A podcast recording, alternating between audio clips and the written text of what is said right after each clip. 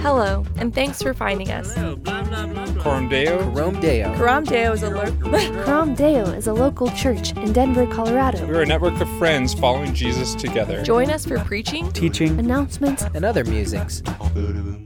If you guys haven't been here the last few weeks, our, our series has been on how to handle Scripture. In the last three weeks, Dave has given us different handholds of how to live in the incarnation of Scripture. It was awesome. If you haven't listened to those, go back on the podcast. I'm not going to rehash those, but it was beautiful how it's laid out in a heartbeat of discipleship, application, and understanding the Word, but really digging in and letting the Holy Spirit change us. For the next four weeks, we're going to take a different genre of Scripture and more so preach through it in the way Dave taught us to. And I'm going to jump into the book of Titus this week. So if you guys want to flip to Titus, if you have your Bible, it's written by Paul. And if you're not familiar, it's these letters towards the end. It's a little book of three chapters. If you're not familiar how the New Testament is laid out, actually, all the letters from Paul are put in order from longest to shortest. So that's why Titus is towards the end. There you go. They're longest to shortest by author. We're going to dig in a little bit, okay? It is three chapters, and we're really just going off of one paragraph and one other verse. I'm going to pray and just start us off. Holy Spirit, I just thank you, God, for your word. Thank you for this family of Coram Deo that we get to celebrate you together and worship you together, serve together to impact our city and bring the beauty of Jesus to our city. And we get your word that's been with us for, for centuries and millenniums to actually continue to speak to us and guide our steps, Lord. So, yeah, may you be with us as we finish out this time together. Yeah, in your name, amen. So, there's this, in the Old Testament, there's a, there's a book called Ecclesiastes, and it really talks about how everything is meaningless. This is meaningless. Your job is meaningless. Everything's meaningless. But there's a little part in there about halfway through that says sometimes going to funerals are better than going to parties. And you're like, oh, how does that make sense? But I think what it is, it, brings you to a place of reflection on life, of what, what is life all about, right? When you go to a funeral, it actually stops you in your tracks and actually lets you celebrate life it lets you see a story that's been written. There's no, oh, but wait, let me tell you what I meant.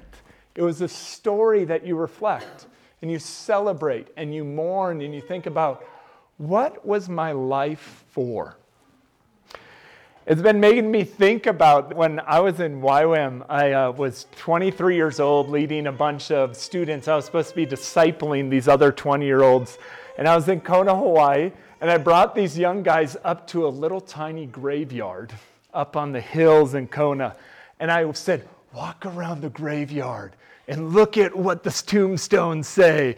And there was this little guy named Melky Ko, and he's from LA, and he popped his collar. He wore like pink polos, and I'm trying to guide him. I knew nothing about that because I wore Jordan shorts, you know, with little flip flops. But anyway, it's not here or there. But the point was to like ask them, hey, what's your legacy supposed to be? Let's start at the end.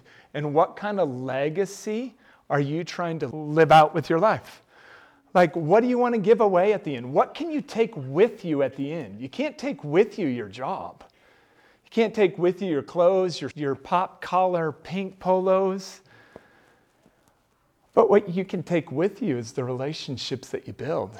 What you leave behind is a spiritual will, you know? Some of us may be wealthy, some of us may not, but we all have a chance to actually give away like a will, uh, like impact a spiritual legacy to other people. And as we step into Titus, I would say that this letter is written by Paul to one of his little guys named Titus, probably within the year of Paul's death. Paul dies in Rome with his head getting chop, chopped off within the year. And this is one of his last letters to Titus, charging him on with how to live. It's like Paul gave this guy a legacy. It's like a spiritual will. But the one thing we'll learn in here this letter itself isn't necessarily a spiritual will. It's not like it got started in the hour he wrote this letter, because it's really short. It actually started 30 years before. Like, you don't write your will, this kind of spiritual will, like when you're on your deathbed or in the nursing home. You start writing it right now. And this was Paul in Acts chapter 9 when he got struck off of his horse. His life instantly changed, and he started living a life in a way that started writing a spiritual legacy, a spiritual will, per se, to generations of people who came after. He started shaping his life completely different, centered around sacrificing and impacting people. I'm going to try to back up like Dave did. So I push pause second. Dave's telling us that the Bible, yes, is inspired. This book is inspired. And I would say not just inspired as he's writing it, it's a lifetime of Paul being inspired by the Holy Spirit. So it's not just inspiration like gold tablets floating down, like Dave said, in an instant. It's the Holy Spirit working over 30 years that brings inspiration of the Holy Spirit to actually write this piece. And at the same time, Paul wrote this, right? So it is human. Like Paul wrote it, physically wrote this piece. So the thing that Dave emphasized is the scripture is a mix of incarnation. It is the spirit, but it is the human flesh mingling together to leave a legacy that shapes people into image bearers and sons and daughters of the king. And this is the beauty of this culture that, that is in this book. So, some background of Titus. Paul's sending his little guy, Titus, a young, non Jewish guy, to a very Jewish island called Crete. And by Cretan's own place, they're known as lousy, no good, evil, liars, gluttons, and not to be trusted. And it wasn't the Bible who said this. There's quoting a, uh, a Cretan of their time period. Not a, not a Christian, a Cretan said, Don't trust any Cretans. They're horrible people. And it's carried on to this day. If you look up Cretan in the dictionary, it's still there. It's a lousy, no good, and there's a lot of other connotations to it. It's still connected to this location and Paul is sending this young guy saying, Go get them, tiger. Go, go make leaders out of these no good, rotten people. And what you're thinking of is, Paul, why don't you do it? If these people are so horrible, why don't you do it? Is Titus feeling that? He's a young guy. Paul's just sending him out of nowhere to the hardest place in the region to say, go make him better. But that's missing the point. Let's read chapter 1, verse 4. And usually we skip over this part of the letters. It says, To Titus, my true child in common faith, grace and peace from God the Father, Jesus Christ, our Savior. He's saying his true son. He has family. If you've been with me at all this year, you hear me repeatedly over and over emphasize this community. We're meant to be spiritual parents. Like, sacrifice your life for your house church, sacrifice for your neighborhood. But this is actually what Paul is doing. And the story of Titus doesn't start right there. The story of Titus starts about 20 years before on Paul's first missionary journey. He went with this guy named Barnabas, one of my favorite characters, to this place called Galatia. And in this time, he met this young guy as they're doing ministry around named Titus. And Titus lived in a Jewish community, but he was not Jewish, he was Greek. He was an outcast who looked down. He was one who lived his life in shame and held his head down because he was trying to belong. He tried hard, but he didn't fit in. He wasn't accepted. He wasn't home. And at this moment, and, and I'm finding this out of Acts, out of the book of Galatians, and at this moment, Paul saw him spoke into existence and said, Titus, you're a son. You belong. This is who you are. You're not an outcast. And for all of us, we know this, right? When someone sees you, like really sees you and sees your brokenness and says, You're accepted. There's something in us that hits. And I would say that is the role of being this spiritual parent that Paul was modeling. And as he was leaving town, Titus comes running up to Paul and says, Take me with you. I want to be like you. And I don't know about you guys, think back. Have you had somebody who runs to you and says, I want to be like you? I want my life to look like yours?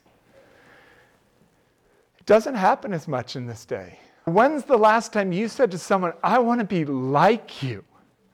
I want to model my life after you? There was something hungry in Titus. So Paul took him with him, Paul and Barnabas. And then in Acts chapter 15 took him before this big court hearing in Jerusalem. And it was the place for Paul to prove his ministry. And in this very moment, Titus, still shameful, doesn't know who he is, Paul takes him in front of this Jerusalem council and says, This is Titus. I want to tell you about him. And in front of this massive leaders in this place said, We believe in Titus. He is not a Jew but he is actually a God-fearer who God loves, and we are going to send him out and believe in him. And in that moment, a spiritual parent took a young child who didn't believe in him and stated publicly in front of people that he's believed in. He has skills to offer. And I don't know if that's happened to you, but if it does, it feels so validating. You're like, what? somebody believes in me to the extent of putting their reputation on the line. And that's what parents do for their kids, don't we? Every day. I don't care how crazy Selah is, I'll put my reputation in the line over and over for my Selah. And do I feel the same thing about Titus's who run in my way, or do I not? Something happened at Paul in Acts 9 that he would sacrifice his reputation again and again to show that Titus belonged. Over the years leading up to this book, this just didn't happen. Now go to Crete, you're done. The next 20 years, Paul modeled to him how to actually live a life that was for other people, how to give your life away, serve the refugees, the outcasts, how to sacrifice your life for other people. And then he did something crazy. He said, Okay, Titus, now I'm going to send you. And if you look in 1 Corinthians, 1 Corinthians, who does Paul send to Corinth to a place that actually is in utter chaos? People are in conflict. He goes, Titus, I can't go. Will you go represent me and represent Jesus? Why? Because he started validating. He goes, I've modeled to you long enough. Now you go try it. That's what spiritual parents do. Think about what you do to your kids. I remember the first day sending Isla, even in first grade, to, into her first grade classroom. I stood out. She walked into school, and I just stood there. And I go, No, no, no, no. She's strong. She can do this. But I'm weeping because I love her so much, and I want her to be protected, but I know I need to send her out. And at that moment, that's what Paul did with his Titus. And then Paul, Titus came back and reported all the news. He goes, Okay, go back again. And there's more reports in Second Corinthians of Titus with him. And then we come to this place. And what do we know about Titus? Why would Titus, his true son, why? Yes, Paul led Titus probably to the Lord spiritually, but Paul was Titus's hero. Think about who our hero is. We all have heroes. Who is it? Why are they your hero? I've had many heroes in my life my dad being one of them because he's so generously awesome with the outsider, relationally gives his life away generously over and over again. There's a hero of mine who passed in the last five years named Floyd McClung, a hero who gave his life again and again for other people. But I think what Titus saw was a hero, an example of how to live faith. He was his father. He was. It wasn't lording over him, it was actually Paul submitting his life sacrificially to his son Titus. And what did Paul model to him? A guy who would get stoned to death on the side of the road for sharing about this God who radically changed him inside out. And Paul would go back into the city and be like, I must have told the story wrong. Let me go back in and see if I said it wrong so they can hear the story again. You'd get stoned and keep going almost to death. He loved people in such a way that was different than anything Titus have experienced. Paul would hear the voice of the Lord. He's on his journeys and be praying and hear this thing called the Macedonian call. If you don't know what I'm talking about, it's fine. But he would change the direction of his ordinary steps of his job. When Paul was in Thessalonica, the books of uh, Thessalonians, he actually had a job set up in a little stall and he had a workshop doing his tent making thing. And Titus was with him, and he'd probably see people coming in and out of his workplace. And be like, Whoa, Paul values people. He's my hero. Gives his life away. Has spiritual depth. He loves people unconditionally, even if they're different Paul goes into a city of Athens, a place that doesn't believe in any Jewish God at all, and finds a way to speak about God in a way that the people's worldview makes sense with. He wasn't stuck in his own worldview. He loved people more than his own worldview. He sacrificed his own cultural identity for others to get a sniff of goodness that they're sons and daughters of the king. Paul was a spiritual parent. And this letter, is now 20 years later, probably six months before Paul gets sent back to Rome, gets beheaded for his faith. And Paul is sending him into this place. And I'll, I'll read this. He sends him into, into Crete and says, Now you go be a spiritual father too. You go be a spiritual parent to people who don't know. Go live out and become a hero before these people in such a way. I would say this is the very verse of what probably not just he's telling him to do for these people, this is what Paul did to him when he first met him 20 years before. So I'll read it, I'll change a few pronouns, but I think this, he's just repeating what he said to Titus 20 years before. Because right before this, if you read this, it shows how you're rotten, you're no good. Titus, at that point, when he first met Paul, already knew he was rotten, already knew he didn't belong, already knew people didn't accept him, and he barely accepted himself. Have you guys seen the, the new movie? We see it all the time the Disney movie, Encanto. So if you haven't seen it, you got to watch it. The director of it directed Hamilton. So it's sweet music. But there's one song about the strong girl. Selah loves the strong girl right? And the whole point of the start of it is I'm so strong, I can carry anything. My sisters tell me they need something and I do it. I, I'm in, like, I'm, I, am unbreakable. And then halfway through it shifts and she's like, but on the inside, like, my identity's broken and I can't even care for myself. And I'm like, isn't that how most of us live? Don't we have brokenness inside that we need spiritual parents to validate and say this very thing to? And I'd say that's what Titus probably was doing. And Paul comes in and sees him. And he says, When the goodness and loving kindness of God our Savior, he saved you, Titus, not because of how good you were, how many churches you carried, or whatever the strong girl says, but by you in righteousness, but according to God's mercy for you, by the washing and regeneration and the renewal of the Holy Spirit in you. Titus, you don't get it, but the Holy Spirit struck me off a horse and Acts, and that's the Spirit that's changing you. You got to know it. You don't get it yet. But that Spirit is going to give you confidence of sonship again.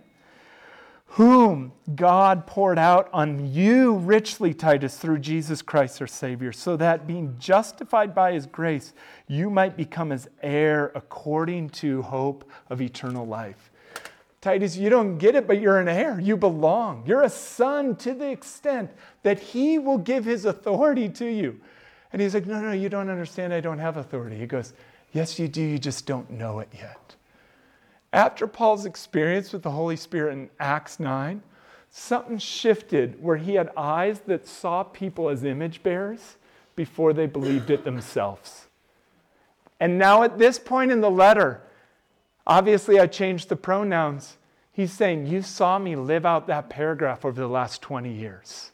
Now you go do it too to Crete. You go live as a spiritual parent who sacrifices their life for people and brings people into their image bearerness.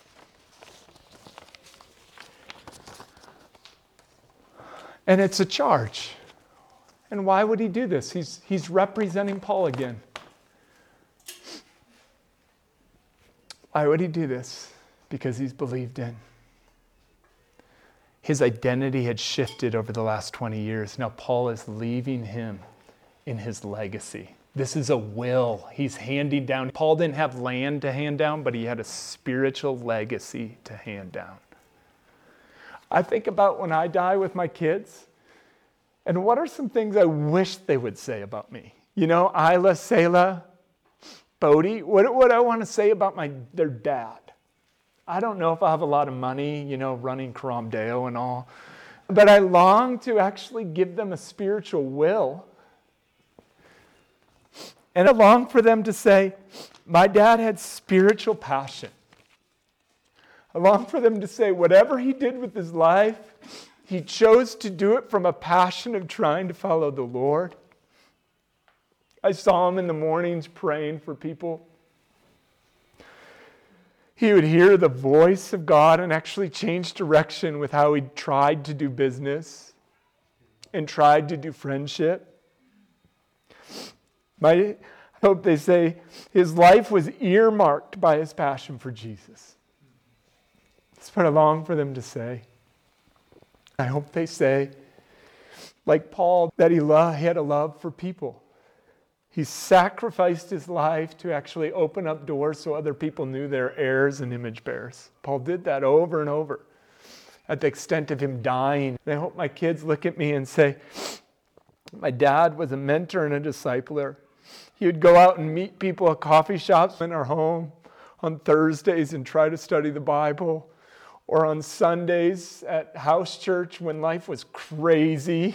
And kids were crazy all over, but they just tried to actually continue to grow in Jesus. My dad loved people. He invested his life for the other.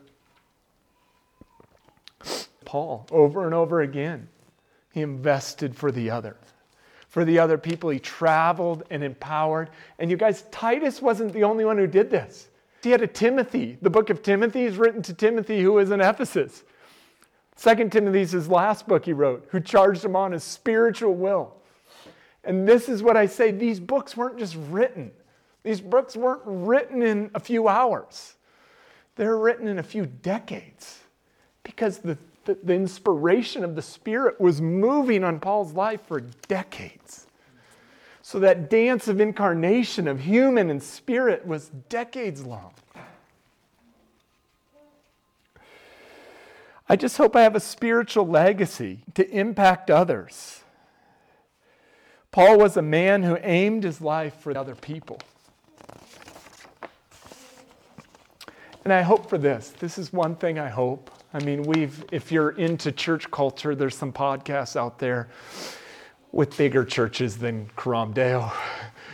But there's stuff going on, and we've seen it over and over again why people hate the church. But I hope my kids look at me and say he was a man of integrity and character who he submitted to the Lord for lordship. I hope my kids don't see scandals. And at the funeral, they can come to my funeral and don't have to live in shame, like to hide a story. There's no issues for them to take care of. And this was Paul. There wasn't another scandal when he died. There was no issue at the end. And they just got to celebrate and say, How did he love people? How did he have spiritual passion for the Lord? How did everything that he directed, his job, his everything, direct towards God?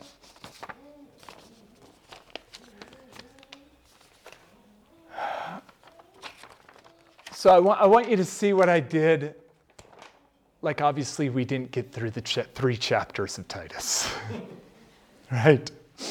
If I was convincing Dave, I'd say, Dave, we should stay on Titus for the next three weeks. But too bad he vetoed that. but my whole point was just saying this is a call of what Jesus modeled to Paul in a way that we encounter Jesus. Paul encountered Jesus through the Holy Spirit. which was different than Peter. And he encountered Jesus similar to how we are through the Holy Spirit. And he got commissioned to live as a parent who sacrifices their life, who makes choices that is best for their family, who makes choices that is the best for other people. And I would say this How are you guys right now living as spiritual parents? This is the very piece that I'm doing if I push time out of what Dave shared to us of like, hey, if we just do all that, I just did a bunch of background stuff, you know, like all this background stuff. We're like, oh, that's cool. Now we're better, you know. I forget what he labeled, but like scholars. So now you get a little bit more of Paul and Titus. But what he was saying is we need to be a faithful reader, right? Like he said, are we faithful readers? Not are we scholarly readers, moral readers, but are we faithful readers? And that leads us to this point. How are you a parent?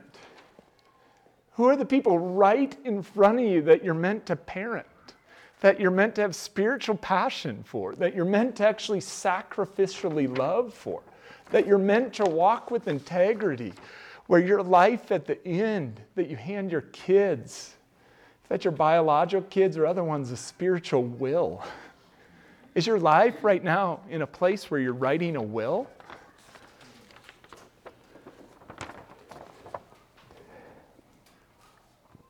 Who has been your spiritual parents? Let's flip it. Yeah, you're supposed to be one, but who has been your spiritual parents? I've had a few. There's one guy named Sean Murphy. He's a big man with a really small voice.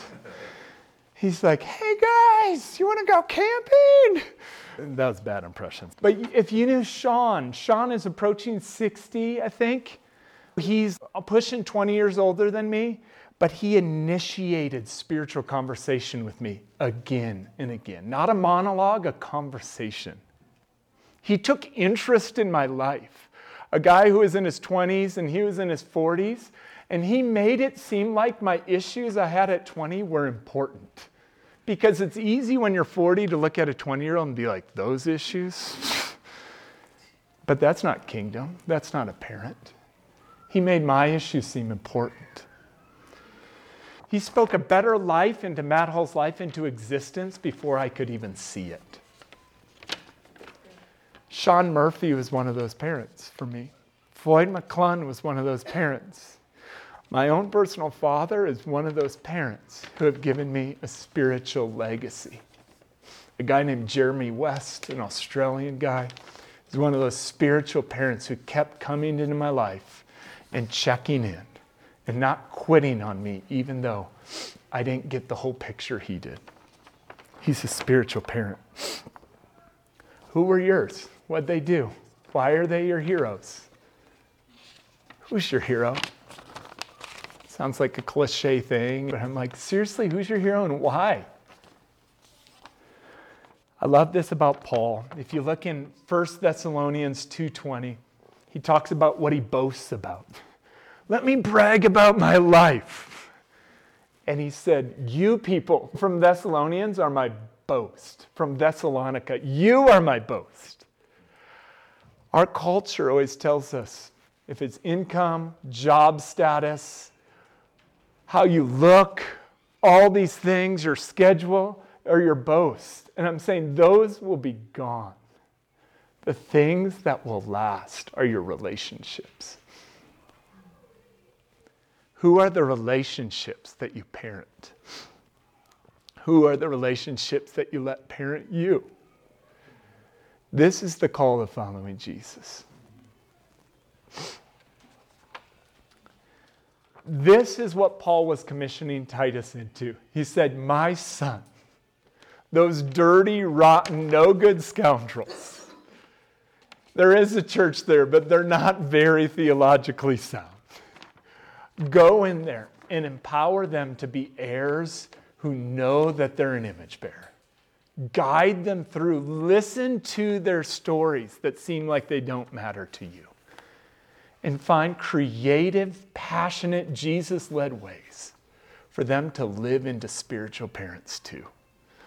Learn to actually give them a spiritual will at the end of your life. This letter This very letter of Titus, read through it, you guys. It's a rich letter. There's so much impact, and this is why I wish we could stay on it for the next month. This letter is inviting Titus to write his own spiritual legacy among the outcasts of religious society. This is Titus inviting to be friends with people who aren't easy to be friends with, to sacrifice your life and show people that they're valuable to the Lord when they forget they are.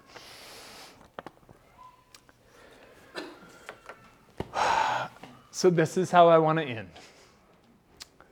I just want to pray over us. And I want you to think about that legacy of starting to write your will right now. So, if you're hungry for writing a, a, spiritual will like this, living this out, applying it to your life, I just want to open up our hands and say, Lord, yes, I want this. So I'm just going to pray that over us and, and we'll be done.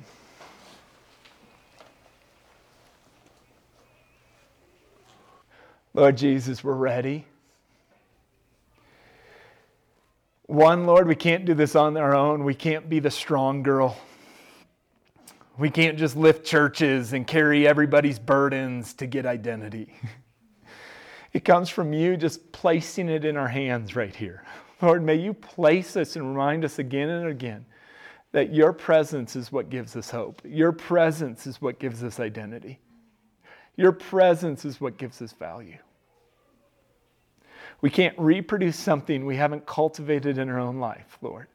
May you place that in our hand, that it's not how many weights we lifted or how many people we've impacted, but it's you, Lord Jesus. So may your presence soften our hearts and humble us. And God, I pray you make us hungry to write a spiritual will right now, to be a legacy, to be spiritual parents who give our life away over and over again. God, may you open up our eyes to actually see the people who are right in front of us that we're just meant to love, care for, believe in listen to their issues, smile at them, and speak words of encouragement and hope. God, may this room be filled with parents who are writing a legacy. May we be Titus. In your name, amen.